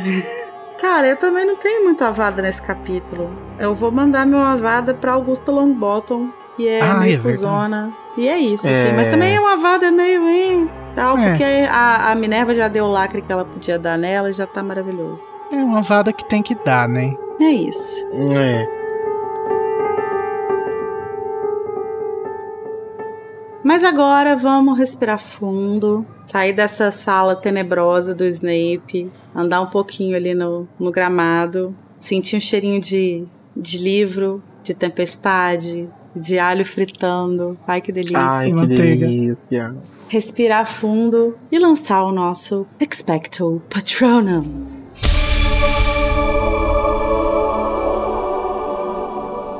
E a gente vai escolher então o melhor momento desse capítulo, o momento que deixa a gente feliz, que deixa a gente extasiado. Nossa, se a gente tivesse na primeira temporada, eu ia mudar o nome pra Momento Amortentia, né? É verdade? É mesmo. Mas agora já em foi. especial, o- esse episódio pode ser, né? O momento amor tente. Então vamos ao nosso momento especial amortente. Igor, qual a sua amortência desse capítulo? Esse capítulo é muito gostosinho, porque é aquele capítulo de rotina, né? Uhum. Ah, ah, rotina em Hogwarts, ah, É o capítulo que. É o típico capítulo que faz você sentir que você tá vivendo, né? Naquele universo, É, assim. dá vontade de jogar Hogwarts Legacy, passear por Hogwarts, com uma mochilinha. Mas eu vou dar o meu momento amortente pro começo desse maravilhoso arco do Príncipe Mestiço, Amo! né? Que inclusive é o título do capítulo. Hum, Mozão. hum. O grande mistério, o grande enigma desse livro. O enigma Não do só, é o não só é o título do capítulo, como é a frase final do capítulo, fechando um. Como é o nome do livro em inglês, né? Que- Como é o nome do livro, exatamente. Pega o lacre. inclusive, eu queria muito que esse livro se chamasse em português Harry Potter e o Príncipe Mestiço, mas. Eu também. Na minha, no meu coração ele se chama. É, no meu também. Enfim, é isso, pro Príncipe Mestiço. O mozão. É. E você, filho? Qual é o seu momento amortente? O meu momento amortentia é justamente pra aquela hora em que o Harry tá de costas assim, e aí ele sente aquele cheirinho, ai que delícia. e aí ele tem a ficha finalmente veio, entendeu? A ficha, a ficha finalmente cai e daí ele Aham. perce... e aí a Gina fala: "E aí, guris, que livro é esse que você tá segurando?" Gente, será que a Gina parece assim fisicamente com o Rony? A gente podia- poderia dizer que essa foi uma forma do Harry fugir da homofobia, se apaixonando por uma pessoa que parecia com quem ele realmente gostava, que era o Rony. É, cara. Então, quando ele transa com a Gina, ele pensa: Ai, que horror. Ai É meu um- Deus, não, tá problematizando muito, amigo. Respeita o kink do Harry. Ai, porque ele tá pegando a irmã e pensando no irmão, enquanto tá pegando a irmã, não gostei. Ah, amigo, o que Ah, acontece zero na cabeça problemas. das pessoas. Zero problemas. Aqui é, É. ficção. Faça o que você quiser, Harry. Seja feliz. Mas é esse o meu momento amortente, que eu acho fofíssimo. Eu, quando eu tava lendo, eu fiquei. Ai, que amorzinho, J.K. Rowling, É muito é fofo lacrativa." O meu momento amortente é esse auge do meu mozão, né, gente? Ele finalmente chegando pra dar uma aula lacrativa de defesa contra essas trevas, em que ele simplesmente fala: Hum, se eu tirar a defesa aqui, falar só das artes das trevas, ninguém manda em mim. ninguém manda em mim. Eu vou falar, foda-se. Eu acho maravilhoso, porque eu acho que aqui ele tá.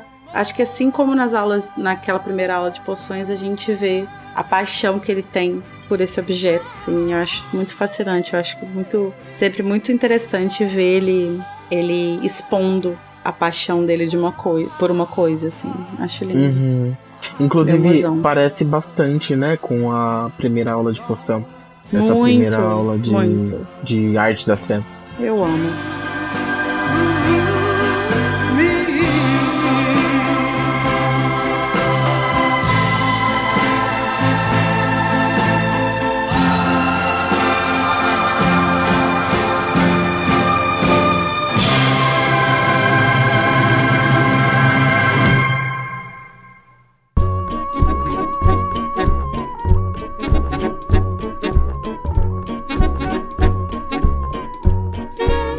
Agora que a gente já foi tomado por esse contentamento, né?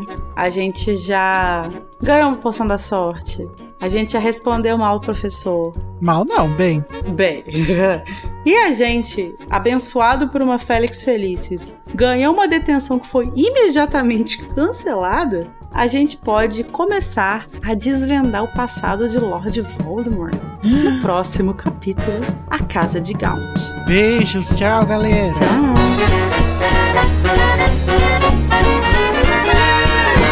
Volte sempre, filho. Ai, obrigado por terem me convidado.